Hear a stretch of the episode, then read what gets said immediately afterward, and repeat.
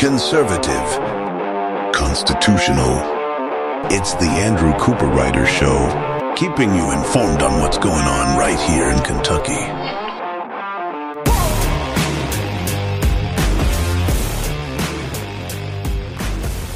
And welcome everybody to the Andrew Cooprider Show. For you astute video viewers uh, that have eyeballs and have watched the show for any length of time, you may realize that I am not in my studio. I am actually in my home office den. I guess a den, really.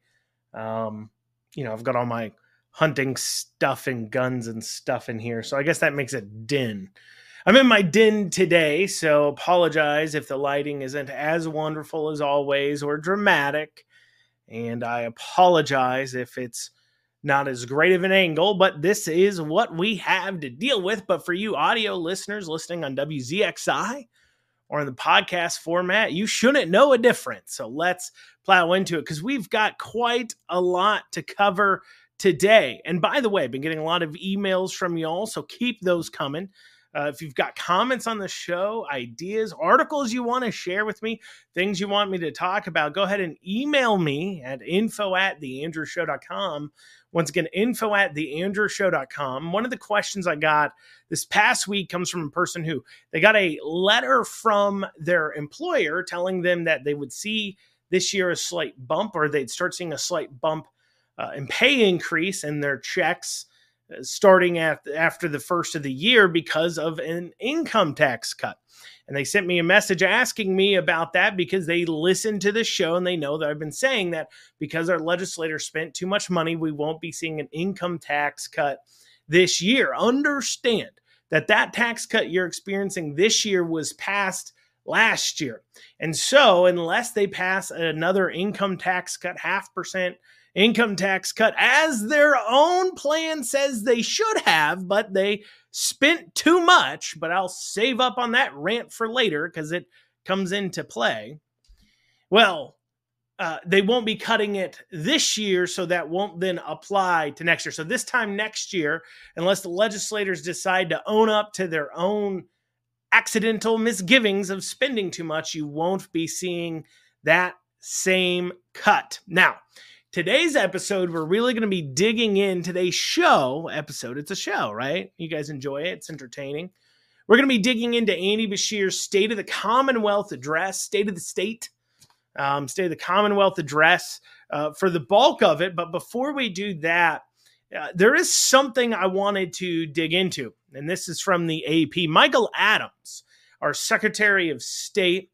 Uh, you, you may notice, and I'll keep this in mind, Michael Adams has been gearing up for a governor's run ever since, like literally the day he won his his uh, Secretary of State reelection again. He's been gearing up for a governor's run. He's got a big problem in front of him with that, though.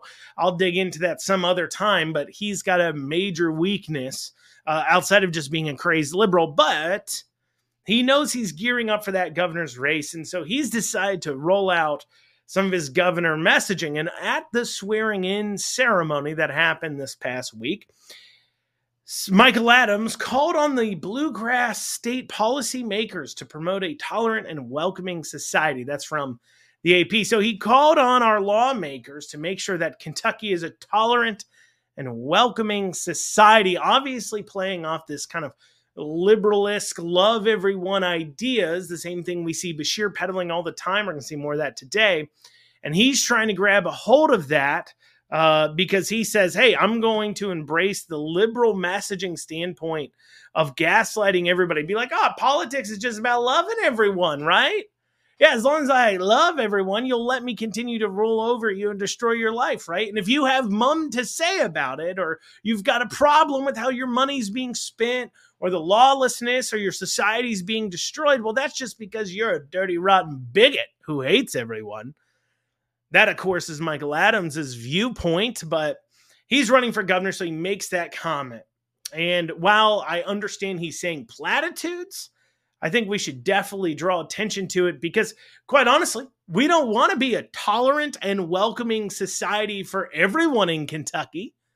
We don't want to be a tolerant, welcoming society. And even those of you on the far left that hear that and you just clutched your pearls and you're like, oh, tolerant and welcoming to everyone. Oh, we have to have it. Even to you far lefties, I say you don't want to be tolerant and welcoming to everyone. I mean, clearly, right? You wouldn't want to welcome and be tolerant of rapists, right? I mean, murderers, right? We don't want to be welcoming and tolerant of people who murder other people. So we as a society, in and of its face, the very remarks he said, tolerant and welcoming society for everyone, is false. We already all believe, every single one of us, that our society shouldn't be tolerant and welcoming to rapists, to murderers, to people who hopefully Uh, to people who rob. You would you would hope that. Now, of course, some of the behavior of the far left leaves you questioning, right? Leaves you questioning. But but what what do we really mean by tolerant and welcoming, though? What is what is Michael Adams hitting on here? Now, if you want to say tolerant, meaning that we we tolerate you, we're not going to throw you in jail. That's one thing. But welcoming? I mean, okay. Let's do this exercise together real quick, all right? Let's pretend you're building uh, a community, an idealistic community, not an idealistic community, but you're you're building up a community. Who do you want in it? And I'm not talking about a communistic neighborhood that can suckle off the teat of somebody else. I'm not talking about somebody who can live off the federal government. I'm not talking about a society that can steal money from the next town over to fund whatever random stuff you have. I'm not talking about a society that currently has people to, to fund every aspect of it. No, I'm saying you're starting from scratch. Who would you want in that society? Chances are, if you're being honest with yourself, you want young families. That's what you want. That is the building block of a successful society. It's not trans activists. Right? It's not people marching for gay rights. It's not people who spray Free Palestine on, on every single governmental sign they can get their hands on, right? It's not people who riot in the streets. No, what you're looking for is young families. Well, specifically families, though. You're looking for people who can work and contribute, but also you're looking for people who want to build something for the next generation, because that's the point of the family. And if you're to be honest, you you building the idealistic society, you would want rules and morals in place, the exact same kinds of rules and morals that come from something like Judeo-Christian values. So unless you're just a, a far leftist who loves to look in the mirror and lie to themselves constantly, even you would admit, if you were building a society, you wouldn't be looking at people's skin color, you wouldn't be looking at their gender, you wouldn't be looking at their sexuality. In that way, what you'd be looking for is couples. One, and two, if you're building a society from scratch, you want those couples to procreate. So, of course, homosexuals kind of out of that mix. So you're looking for male-female couples that have children and are of working age. And because that's who you want for an idealistic society, starting from scratch, if you're starting from scratch, right? And, I, and I'm not here to attack the old or infirm or other things like that. Nothing like that. Obviously, we, we're not starting from scratch as a society. I'm just saying that if you were starting from scratch, that's what you would want. So isn't that what you would want? If you're, if you're, if you're saying, what do we want into our state? Right? What, what, who do we want to be tolerant and welcoming to the most? We've already established we don't want to be welcoming to murderers and rapists. No, we're saying that. What I'm saying is that who you want to be tolerant to the most are those people who contribute to your society for the positive, contribute to the next generation, can work, workers, right? And that's exactly the kind of commonwealth that we need to be building. That's exactly the kind. That's what we'd be striving for, but that's not what Michael Adams is pushing for, because he's more worried about winning that next election. And I got some more to say about this.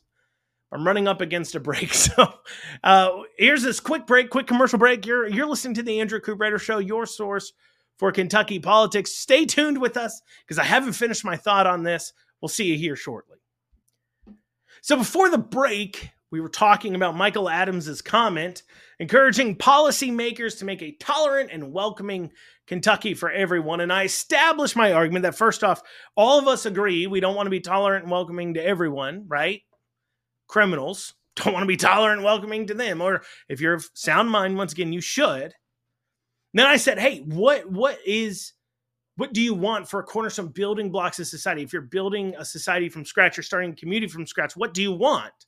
And as we identified, you want typically people of working age with families because they're invested in building a better future. And so when you're making policies as a state, you should be keeping that in mind. You should be trying to put in place policies that encourage the people you want to come in. Now, I'm not saying that our lack of tolerance means that you should lock up all the uh, trans adults, far left liberals, homosexuals, throw them in jail. I'm not saying that at all, okay? And if by tolerate, all you mean is, look, we're not going to arrest you for that. Okay, sure, I agree with you. I agree with you. Unless, of course, they're hurting children, chopping off body parts, chemically castrating them. You know, shoving socks down little girls' pants and then calling that healthcare because they think they're a dude. And so you need to simulate that for them, which is disgusting. But otherwise, basically, you do you, don't hurt each other. If that's what you mean by tolerant, okay. And I know some of the trans activists will sit there and say, well, you know, you, you guys are going after trans youth. Yeah, well, because you're doing permanent life-altering things to them, and we consider that child abuse. You agree that a society shouldn't abuse children. We're just disagreeing on what that definition is. But, so I'm not saying throw them in jail unless they're hurting others. Otherwise, do you? So if that's what you mean by tolerant, okay. But we don't need to be welcoming to the kinds of people that don't make a healthy society. By welcoming, I mean we don't need to make sure they have their safe spaces.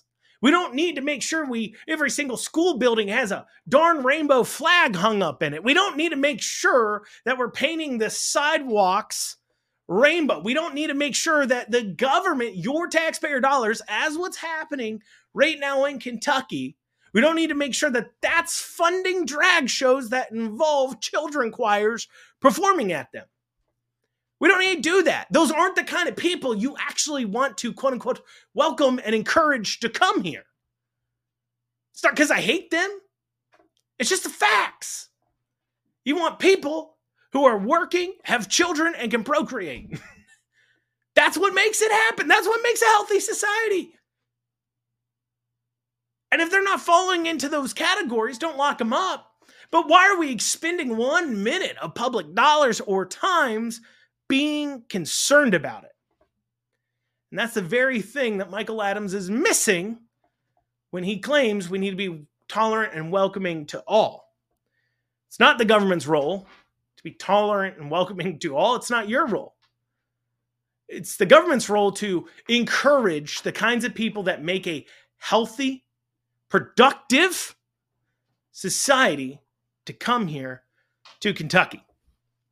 There's my first rant for you for the day.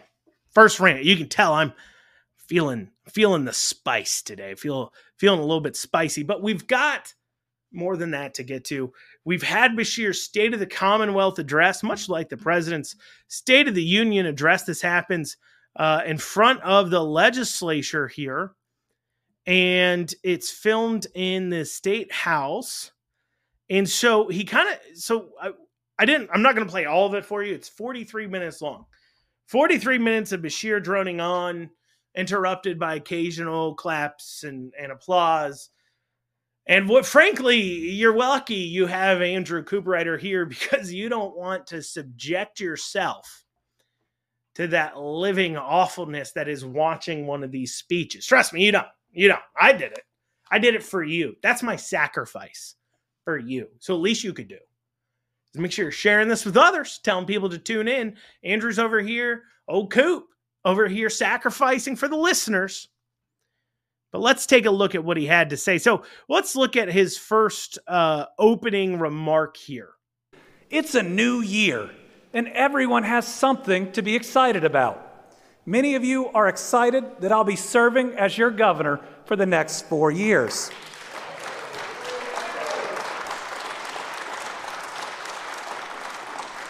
and the rest are excited that I am now term limited. Regardless of your perspective, it does give us a chance to push politics aside and to move this Commonwealth forward together.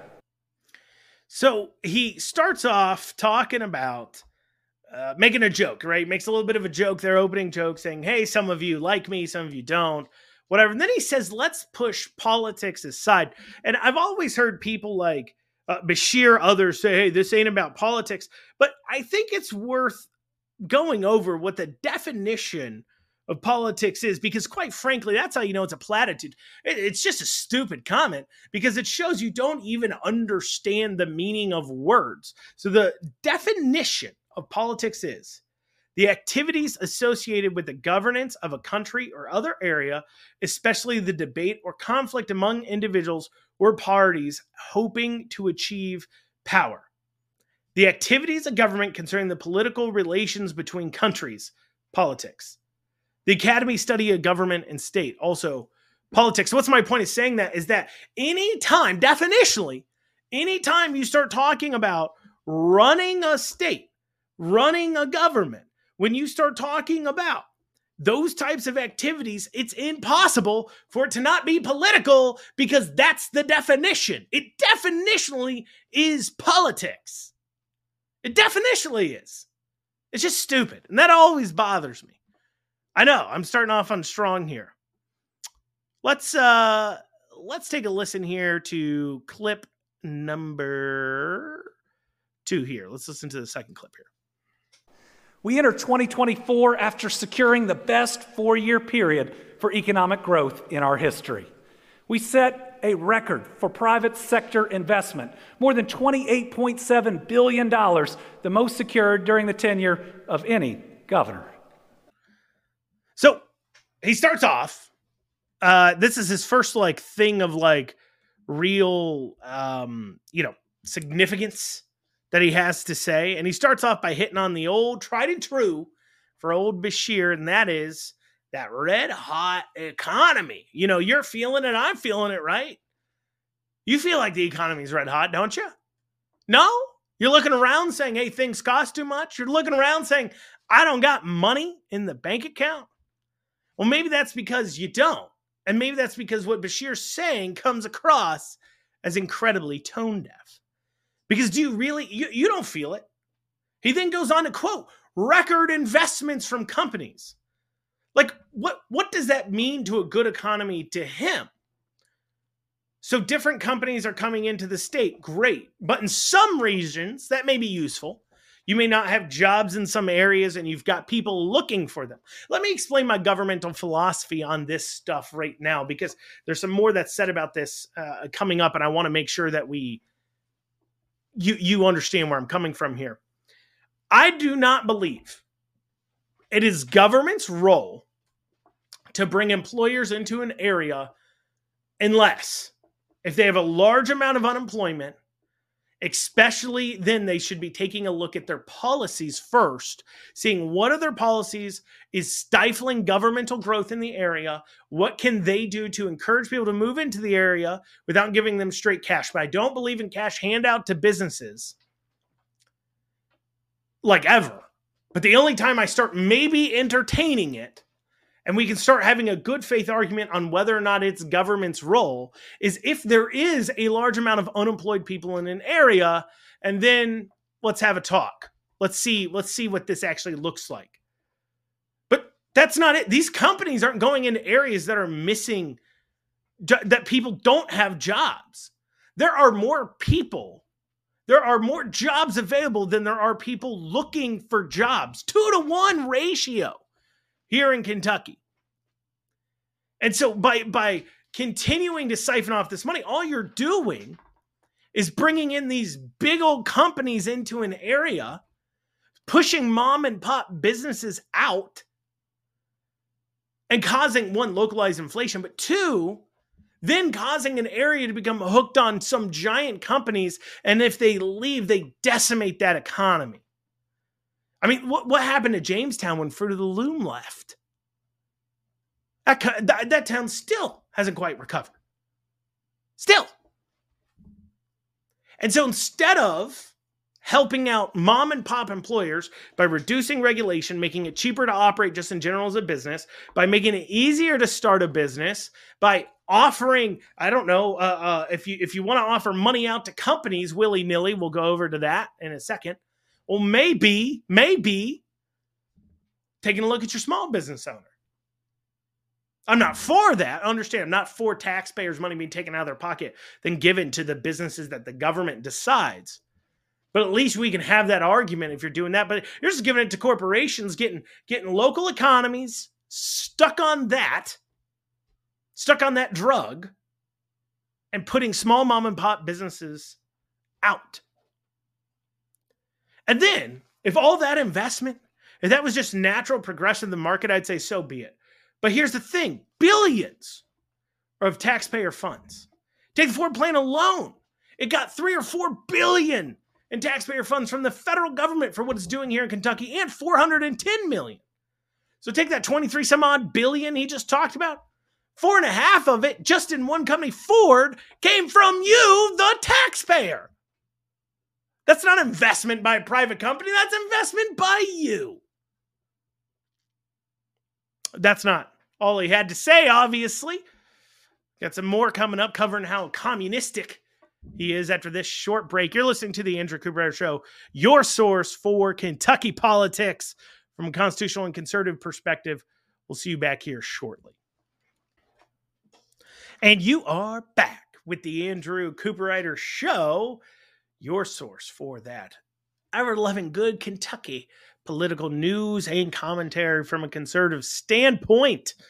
We've been going over Beshear's State of the Commonwealth address. We've gone over, of course, we started out, he made a little joke, talked about that red-hot economy that we all clearly feel. Now let's hear to uh, what he has to say here. Uh, you know, continuing on this path, really showing his communistic tendencies. I say we, because economic development is a team sport. It takes both the executive and the legislative branches, along with so many hardworking local officials and business leaders. Because of our work, because of all of our work, the eyes of the world are on Kentucky and what we are doing. The eyes of the world are on Kentucky and what we are doing. Notice that order he said. Notice that order. He didn't even say the word business owners. No. Business owners don't exist in a communistic system. Business owners aren't somebody you think in a communistic system. No, he said business leaders. Why? That means big companies that have stockholders and not owners. The mom and pop shops, well, they're an afterthought to the communists. I mean, if you, if you're really about empowering the people, you would be talking about your small businesses. But yet, through this entire speech, talks about all the billions of dollars that's supposedly being invested while we are giving away hundreds of millions. Talks all about business leaders and we, the government, the legislature, business leaders. He never says business owner and he never says small business owner because he doesn't care about you. He doesn't care. He never has. He never has. Small business owners are the number one thing Beshear hates. Just look at the pandemic. Look at his handling there. He handled that. He gave big box retailers, the big guys, every single ruling they needed. He would change the rules just for them. Remember Kentucky Kingdom? Remember them getting a special rule? Not you, not me. We didn't get special rules. No, no, we're not important enough in Andy Beshear's mind. Not important enough. But he goes on. He, he, he talks some more, too, about Ford here. Um... Telling a few fibs, so I need to call them out. Here you go.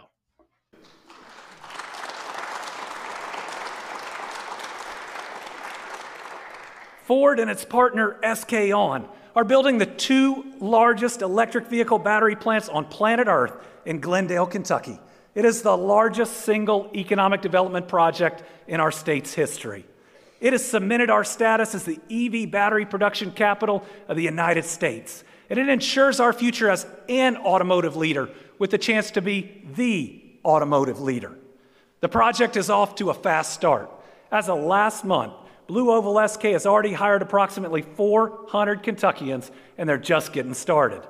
Beginning this year, Blue Oval S K plans to hire approximately two thousand more of our people to work in Hardin County.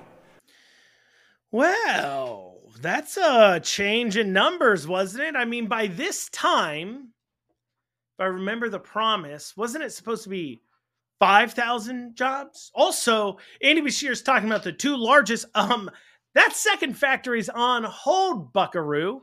Why? Because there is falling demand and falling uh, uh, market, and Ford's losing money on all their electric vehicles. There's this falling demand. That's with all the government subsidies. This falling demand, and so they shut it down. They're, they're not doing it again. That they, they, they didn't shut it down. They paused it. They paused that second phase. So that's not being built. That's on pause, but okay. You know, tomato, tomato. I mean, it, it's just, it's just, Motor Trend even just did a story about how awful the F one fifty Lightning is. Uh, he's talking about, he was, the writer was going on a family emergency and just how awful the F one fifty Lightning is to use in that kind of situation, and how, and, and, and that's why it's, it's a long way to go here. Here's the other thing. We were promised that Ford plant would bring five thousand jobs in. But so far, according to him, they're only planning on hiring twenty-four hundred. That's half. That's less than half. And we already gave them two hundred fifty million dollars in cash, keep in mind, and have promised them another one hundred sixty million dollars more on the way, not to mention the billions the Fed gave them, but even to Kentucky with that money, the money we gave them. Just the money we gave them, the two hundred fifty million dollars, we paid one hundred four thousand dollars a job. What a horrible investment, yet he keeps singing its highest praise. Will it be electric vehicle nation? Maybe at some point, but it isn't anytime soon. And there's no guarantees that Ford will get us there either, because like I said, they're closing down their own plants. Remember, it, it just it stopped building a plant in Michigan. Yet, despite Beshear saying this, yet the dumb seals, including the legislators, are, are, are, are clapping because they can't be honest and say, we messed up by voting for this bill. At least you think that that's, that's it. That's all the, the legislature's done. Let's, let's listen to this uh, uh, next little comment here from Beshear. I want to thank the General Assembly for coming together to pass legislation needed to secure major projects like A E S C's two billion dollars, two thousand job E V gigafactory in Bowling Green. That is another project that shows we are on a roll, but also highlights the site preparation, the work that it takes to lead the country in speed to market and to secure these wins. You, the General Assembly, recognized this work and invested in the last budget session, providing two hundred million dollars for site development across the Commonwealth, as well as a closing fund to keep us competitive. two hundred million dollars stolen from you, given out to private companies. Wouldn't it be nice to get a chunk of that two hundred million dollars that they took, that two hundred million dollars that they decided to give to whatever private companies they felt was worth it? Were you consulted? I wasn't. Remember, you're not getting a flippin' income tax decrease because the General Assembly spent too much last year. You're not getting your half percent cut according to their own plan because they spent too much. So they don't got the money for your income tax cut, but what they do have the money for is two hundred million dollars to be given to some groups that, you know, create jobs we really don't need. I mean, these companies are not going into counties that are massively missing jobs. People have jobs there. Jobs that they're working to get stolen from to go fund the next company that opens up in their town for them to go work for what is essentially the same wage, because in regional inflation will happen, inflation overall happens, and real wage stays the same. And yet we're told that this legislature, two hundred million dollars. We're told that they're conservative. They can't even stick to their own spending plans. two hundred million dollars stolen. Are you upset yet? These aren't conser- conservatives, my butt. Then he moves on to education. Changing up the rules. Changes up to education. Uh, he goes over what he wants. I'll give you a hint. It's more money. That's what he wants for education. He wants more money. But I'm going to play for that clip for you here after this next break. Stay with us. We've got some more to cover from his State of the Commonwealth address. You're listening to the Andrew Cooprider Show, your source for Kentucky politics. Got opinions? Send them to me. info at the andrew show dot com. Once again, that is info at the andrew show dot com. We'll see you here in just a few, few short minutes. And you are back with the Andrew Cooprider Show, your source for that Kentucky politics, covering the things you're not going to hear anywhere else. Who else is going through the State of the Commonwealth address with you like this? Nobody. Nobody's doing it. I'm the one doing it for you, so do me a favor. Click that share button. Tell others about it. If you're listening on the radio, tell your friends, your neighbors. Make sure you're tuning in at nine a.m. on W Z X I. If you're listening elsewhere, make sure you're sharing it with others too as well. So before the break, we, uh, we're going over how Beshear, he's transitioning now his Commonwealth address to talking about education and what he wants for it. I'll give you a hint. It rhymes with more money. Let's take a listen. Our educators are difference makers every single day. Let's show them that they, we appreciate what they do by funding an eleven percent raise for every public school employee. eleven percent raise for every public school employee. Notice that little sleight of hand he did. Little sleight of hand there, right? He started off talking about educators, talking about teachers, but then slides in right at the end before the clap line, all public school employees. So two things here. First, districts set the pay, not the legislature. A blanket eleven percent raise, well, then you're, you're, the amount that you have to spend as a state is being set by the Uh, school boards and their pay schedules. It's not being set by the legislature. That's the first thing we see here. Here's, here's the second, okay? There's a whole lot of useless employees that under his guys would get that eleven percent increase. I mean, do you really think those dozens of school administrators in Louisville earning well over one hundred thousand dollars a year need an eleven percent raise? No, they probably maybe shouldn't exist.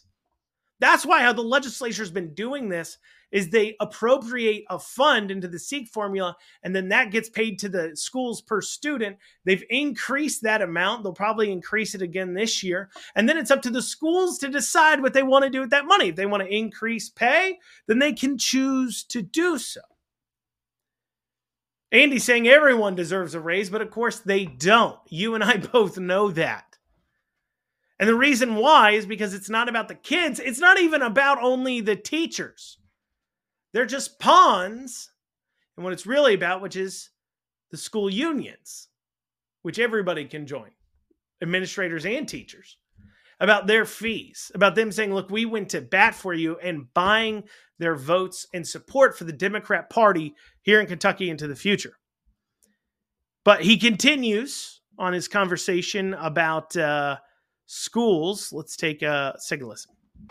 We don't just need to, we have to. See, we have fallen behind. Kentucky ranks forty-fourth in starting teacher pay and fortieth in average teacher pay.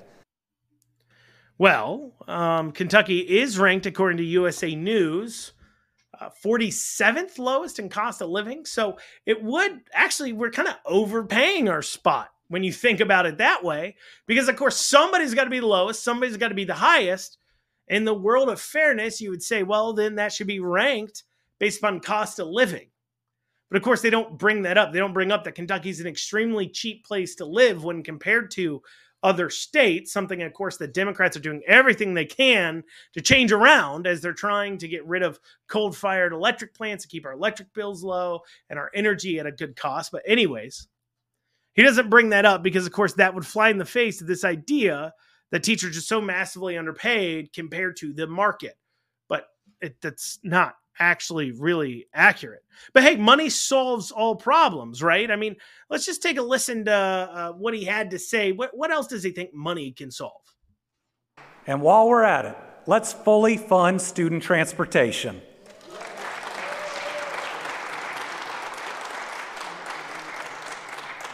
If we want more bus drivers, let's pay them more, and let's provide the support our school districts need. So first off, um, fully funding transportation. Once again, what's that mean? Every district can operate it its own way. So you want the taxpayer of the state as a whole to front the bill that are not being made by decisions by the General Assembly who represents them first. Second, Second, if the legislature came together, let's say they looked at what the cost would be for eleven percent raise in fully funding education, just threw it all into one big pot and gave it to them. Do you think that would be good enough for these people? No, they want it line item down. You can just give them the money. They would still want it. But here's the other thing. Money doesn't solve all problems. We had a sick out recently with Louisville bus drivers, and they listed out a list of demands and things they wanted to see and what they had a problem with. And guess what wasn't on it? Pay. The pay wasn't the problem. The problem is, is the unruly children, because people like Beshear continue to sell people on the idea that the government needs to take care of their kids, and a government cannot replace a parent. Creates these unruly buses. That's their main problem. It's got nothing to do with money. That's out of their own demands. That's not just me saying that. That is their own demands. So after rambling on, of course, about universal pre-K, where we had to admit that uh, it wouldn't get parents back to work on its own, just pre-K, he had to throw in pre-K mixed with his daycare program. Some of you may remember I broke this down in a widespread tweet calling him out, saying that he was lying in his address uh, he had priorly, where he said universal pre-K would only cost around, I believe, one hundred sixty million dollars, and somehow that would fund, you know, uh, uh sixty some odd thousand kids going to pre-K, and then that would get parents back to work, but that would never fund all day pre-K programs. It's not enough. And those parents would not be able to get back to work. So he's lying there about the cost. Well, he had to come up and fess it, fess up about it. But that wasn't the only moment that yours truly caused last night. So I caused that one moment with that widespread tweet I put out and, and show I put out about it. But I caused another moment last night um, when he moved on to infrastructure. There was, there was a little awkward timing here. Uh, let's take a listen. Look at what we're doing together. We're building the Brent Spence Companion Bridge without tolls.